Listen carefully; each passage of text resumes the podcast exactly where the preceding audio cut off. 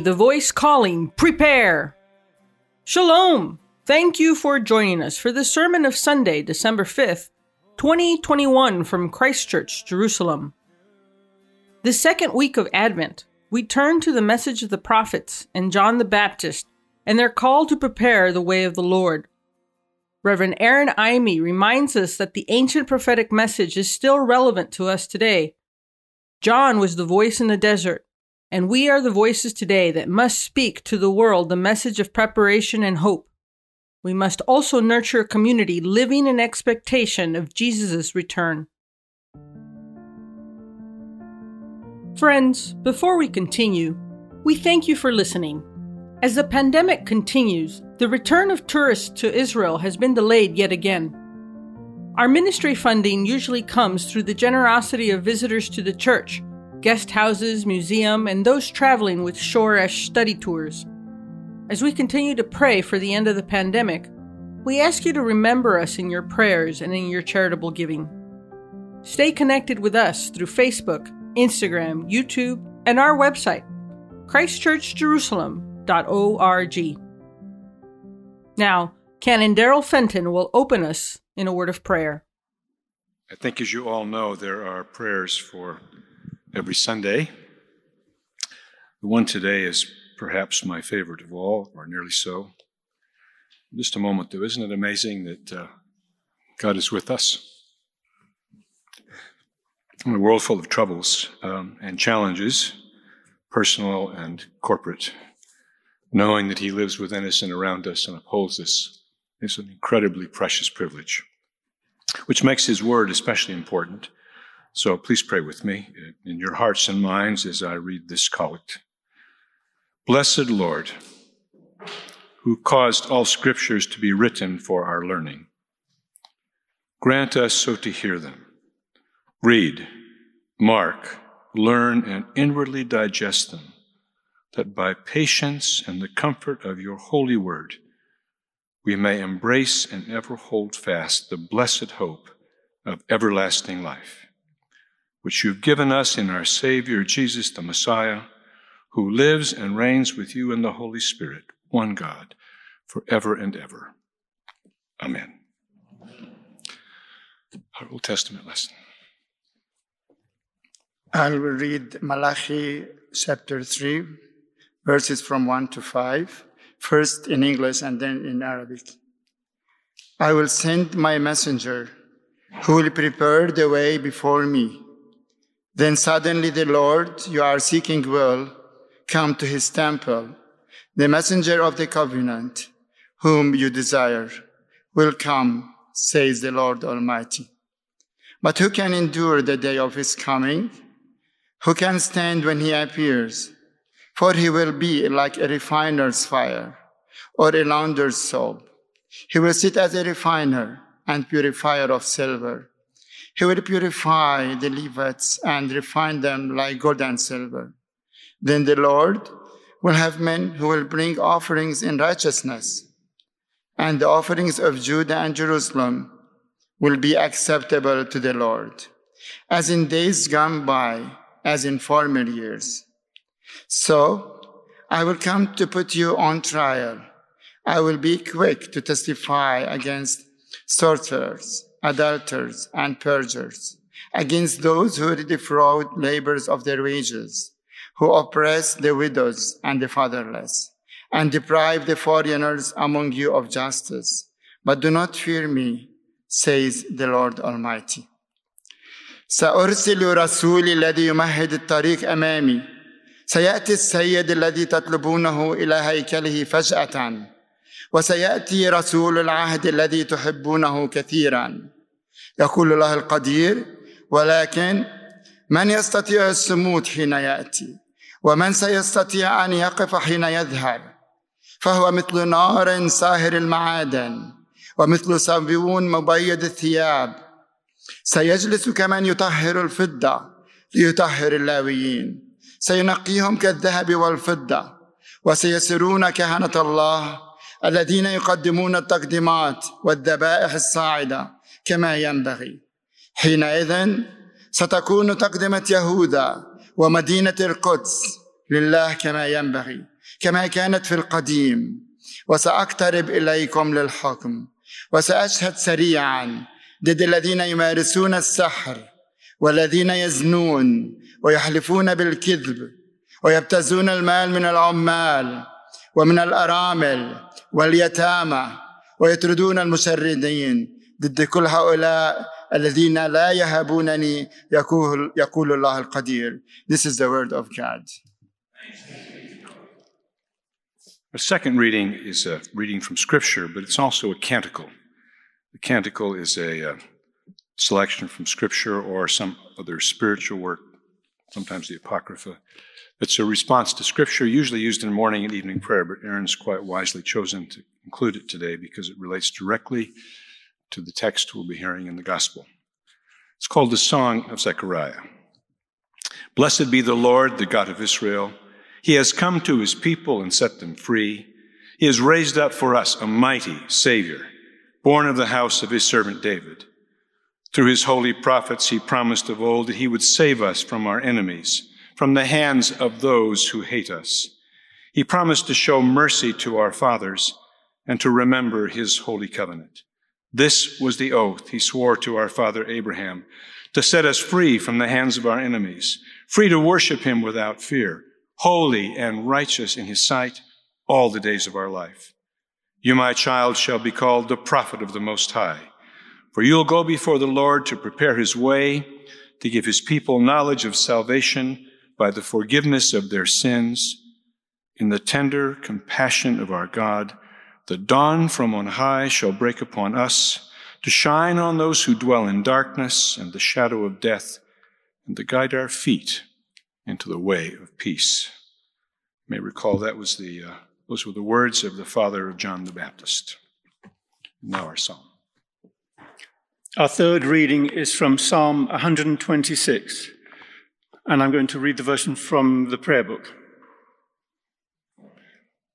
When the Lord overturned the captivity of Zion, then we were like those who dream. Then was our mouth filled with laughter and our tongue with shouts of joy. Then said they among the nations, The Lord has done great things for them. Indeed, the Lord has done great things for us already, whereof we rejoice. Overturn our captivity, O Lord, as when streams refresh the deserts of the south. Those who sow in tears shall reap with songs of joy. He who goes on his way weeping and bears good seed shall doubtless come again with joy, bringing his sheaves with him. This is the word of the Lord. Our gospel portion for the second Sunday in Advent of Advent. Luke chapter 3 verses 1 to 6. Please stand as we hear the good news of the Messiah. Good news according to St. Luke. In the 15th year of the reign of Tiberius Caesar, when Pontius Pilate was governor of Judea, Herod, tetrarch of Galilee, his brother Philip, tetrarch of Iturea and Trachonitis and Lysanias, tetrarch of Abilene, during the high priesthood of Annas and Caiaphas. Thanks be to God. The word of God came to John, son of Zechariah, in the wilderness. He went into the country around the Jordan, preaching a baptism of repentance for the forgiveness of sins. As it is written in the book of the words of Isaiah the prophet, a voice of one calling, In the wilderness, prepare the way for the Lord. Make straight paths for him. Every valley shall be filled in, and every mountain and hill made low. The crooked roads shall become straight, the rough ways smooth. And all people will see God's salvation. This is the word of the Lord. Thanks be to God. Please be seated. So, in the second week of Advent. Advent's four weeks. First week, we looked at judgment. You always prepare for the coming of Jesus with preparing for his second coming as the judge. Then in weeks two and three, the message shifts where we look at the prophets. What did they prophesy about the birth of the Messiah? And, uh, and we focus on the words of John the Baptist for two weeks. Uh, in the first week, it's always the voice of one calling in the wilderness, as that passage is used in all four Gospels. And then next week, it switches to the more fiery stuff of John the Baptist. And then in week four, we'll have a look at Mary. But today, the message of the prophets and John the Baptist, who's called the greatest of the prophets, which is pretty cool because he doesn't have a book. And he's not one of the literary prophets. He's one of the prophets like Elijah and Elisha who speak and prophesy and do great things, but don't actually get a book. And um, looking at prophets and prophetic messages, it's not always easy to discern a prophetic message in the prophets. Sometimes they speak in one direction about a certain thing that's very physical and what they can see, and then all of a sudden they break into a very prophetic future vision. It's not always clear what exactly that they mean. Plus, it doesn't help that usually prophets, they're just weird. They dress weird, they eat weird stuff. And listen, anybody that walks up to you and says, Hi, I'm hearing voices from the sky, you would normally go, Okay, have you had your red pill this morning? Okay. It's a little weird. Even today, someone who says, I heard from the Lord. Uh huh. We can get a little jaded sometimes.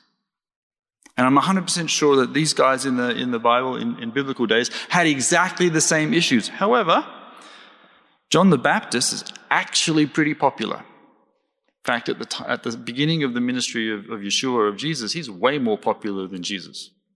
He's got a lot of disciples. So his message it's pretty powerful and it resonates with the community.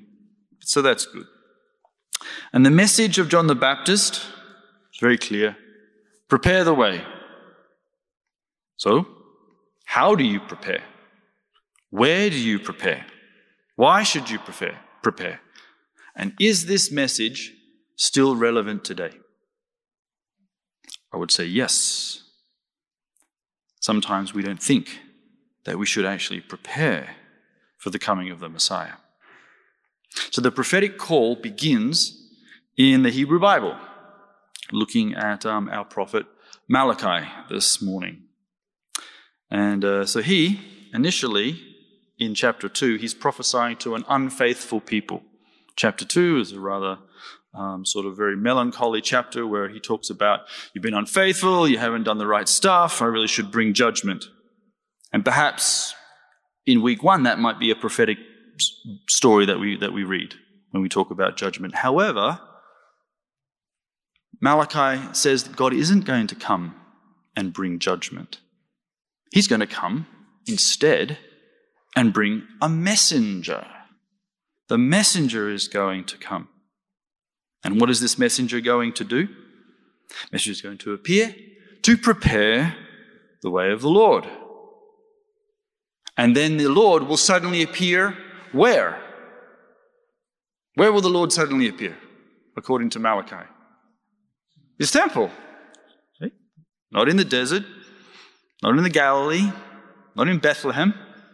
The Lord will appear suddenly in his temple. Well, that's going to make the temple a rather important place, don't you think? You can see why someone reading Malachi can have a real urgency to rebuild the temple. Rather hard for the Lord to suddenly appear in his temple if there isn't one.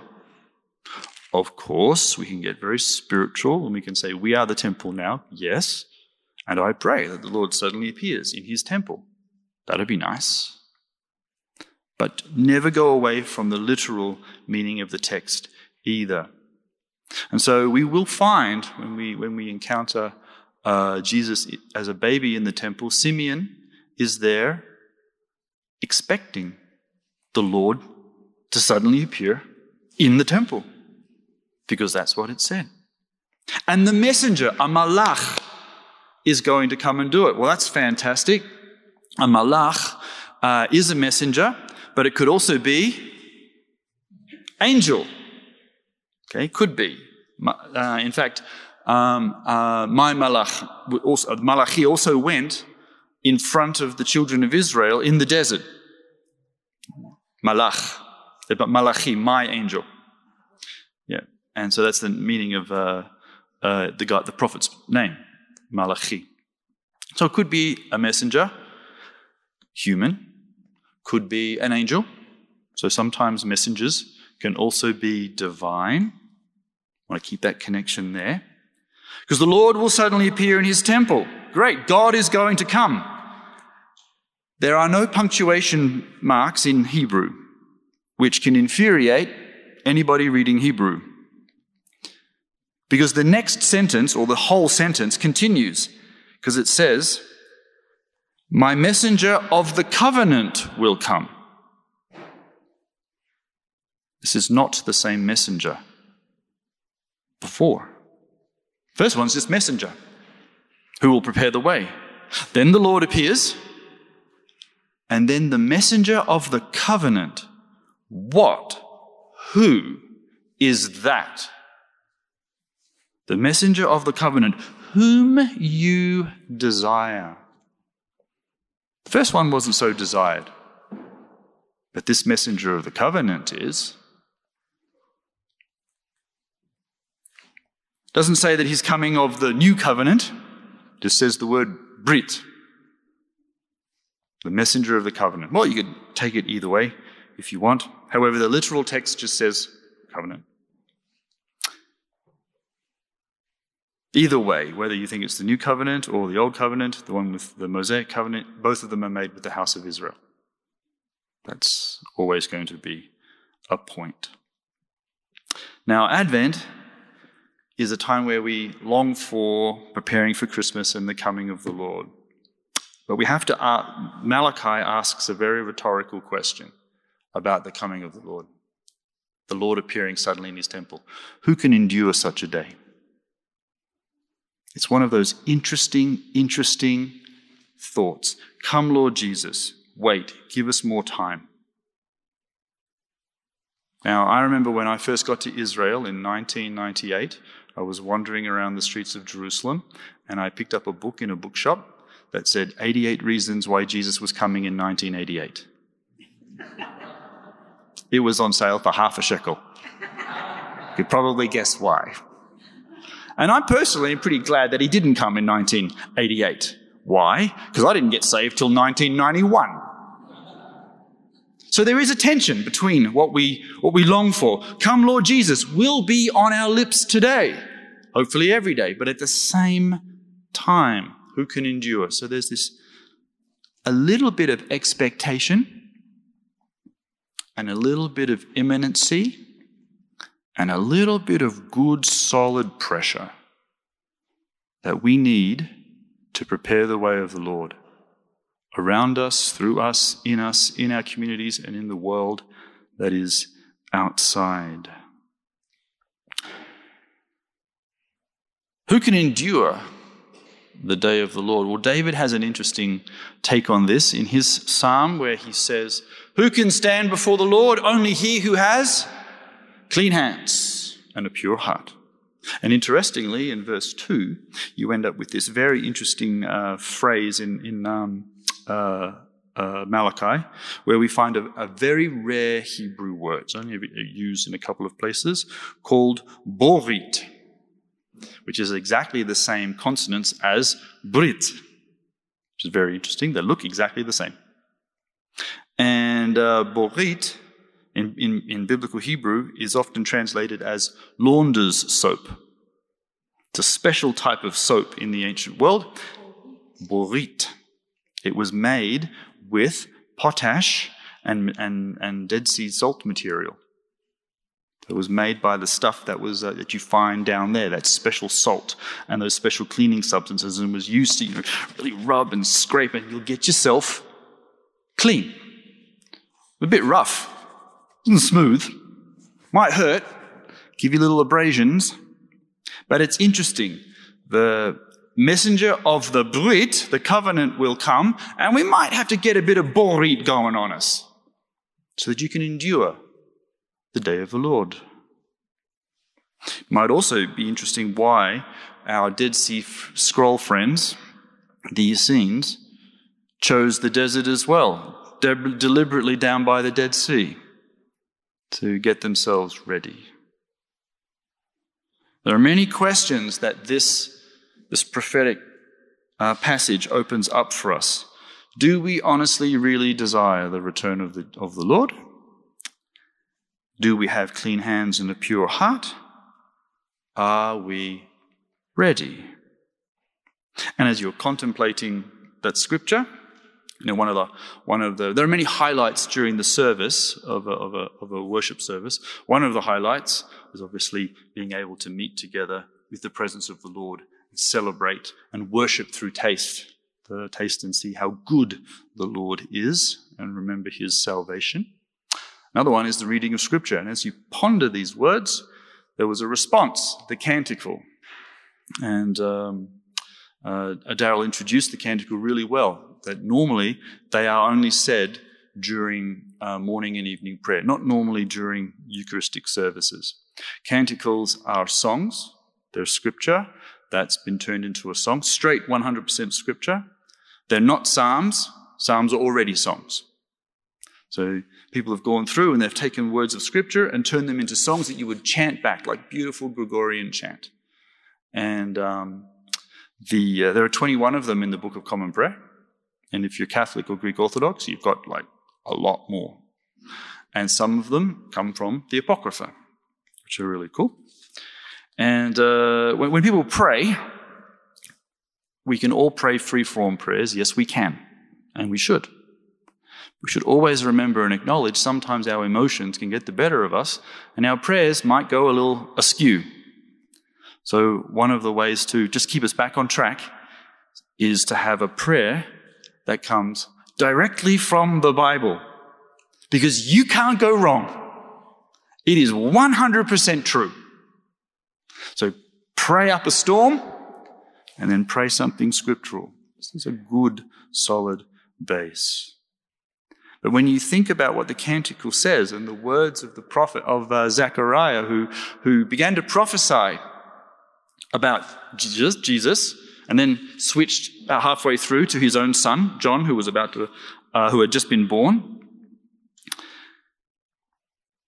When we listen to the words of the of the of Canticle 16, it's called the Benedictus. If you wanted to go and find it, they're all online. They're in your Book of Common Prayer. Uh, it's called the Benedictus because it starts with Baruch blessed are you, O Lord. Um, as you go through the words of what Zechariah is prophesying, internalize them.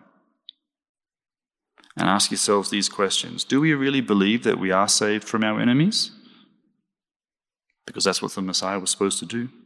Do we really feel the mercy that God has shown us? Zechariah says, You have shown mercy to us. Do we really, honestly feel that? Are we really truly free to worship the Lord without fear, or are we afraid for some reason? Do we understand our salvation and indeed believe that we are truly forgiven? And if not, then during Advent, we need to seek the Lord afresh and understand these realities as being true. So, have another little look at that canticle. So, now looking at John the Baptist the uh, greatest of the prophets. And he's not in the temple because he's found another prophetic portion of Scripture, the words of Isaiah 40, which are quoted in all four Gospels. Where do you prepare for the way of the Lord? In the wilderness. See, we in our English always put in commas, but there's no comma in the Hebrew. John is a voice of one calling. In the wilderness, prepare the way of the Lord. Or, throw your comma, John is a voice of one calling. He's calling in the wilderness, prepare the way of the Lord. But where do you prepare for the way of the Lord? The wilderness. So John runs to the desert, just like the Dead Sea Scroll people. And he's prophesying up a storm and it's pretty popular. And, he's, and how do you prepare? People leave their cities And they flood out into the desert and he preaches. He preaches. How do you prepare for Jesus? Killing a few more animals? Saying a few extra prayers? Giving lots of money to the poor? It says baptize for the remission of sins. Oh my gosh, where does it say that? Anywhere in Scripture.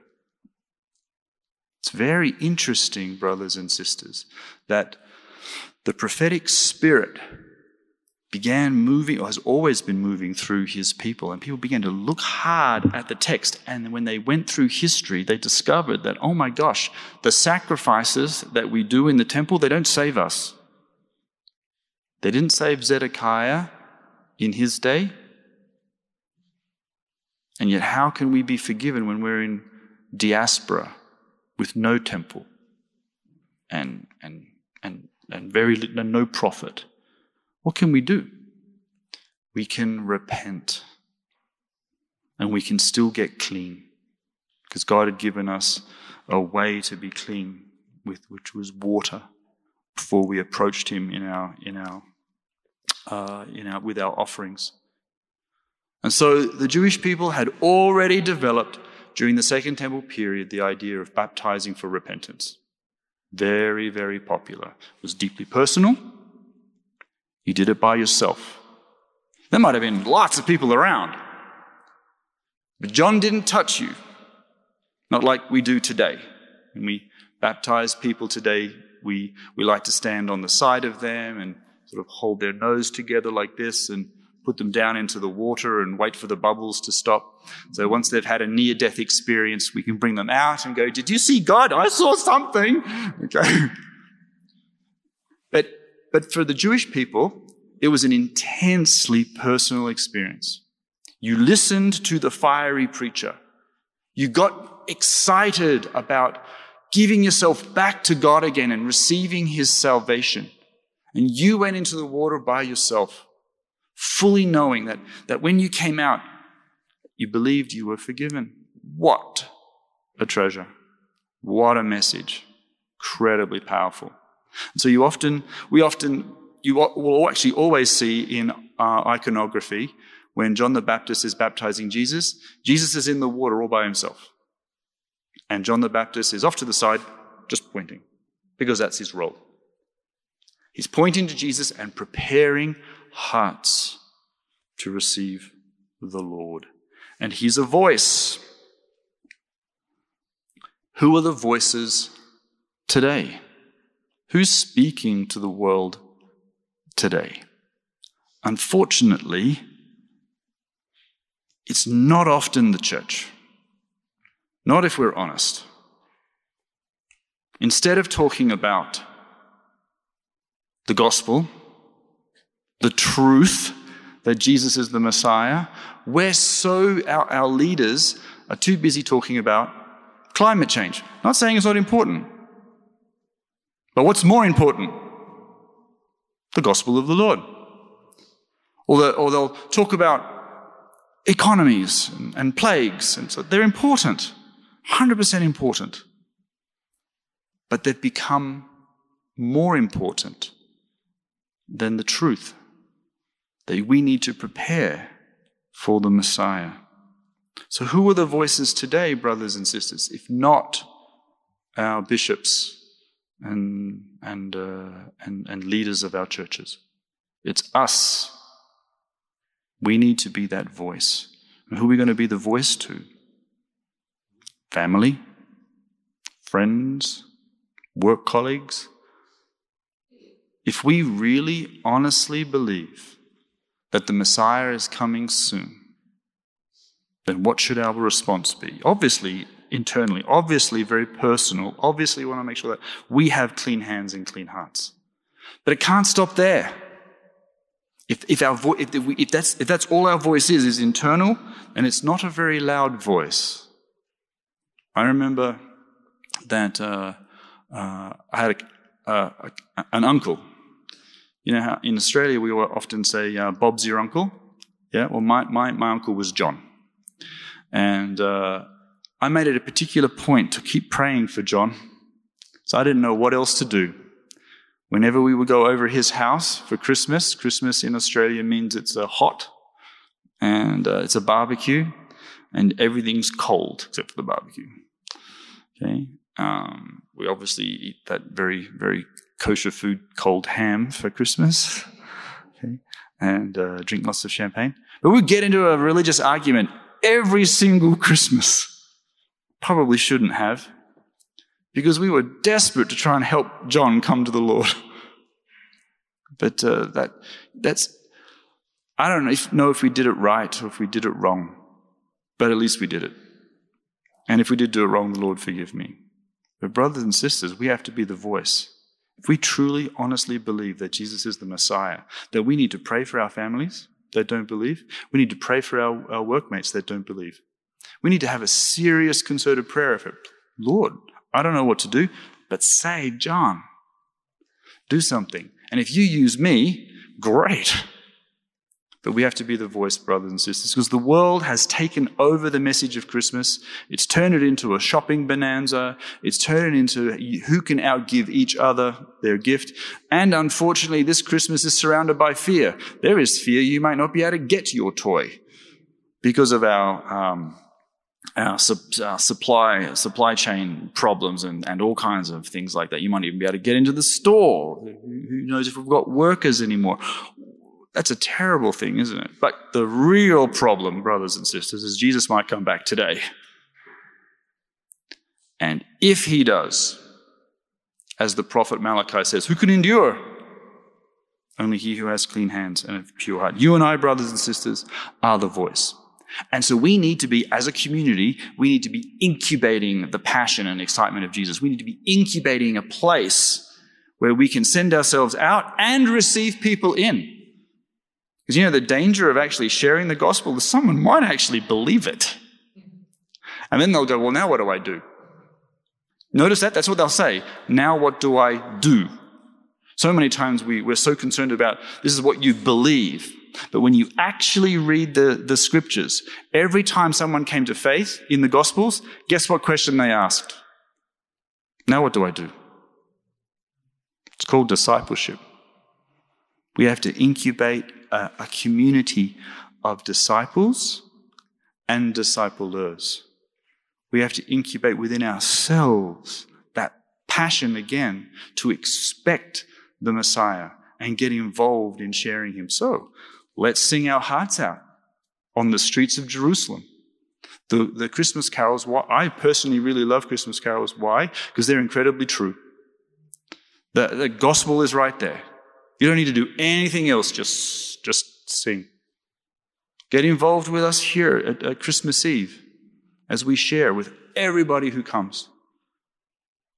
And then get involved within ourselves, reminding each other to prepare a way for the Lord. So, Advent, brothers and sisters, is a season of personal reflection, yes.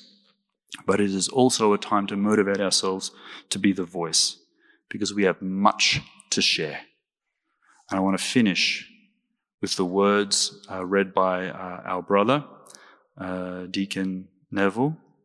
He got to read Psalm 126, which he pointed out to me about, might have been about six months ago, that the entire psalm is in plural except the last verse.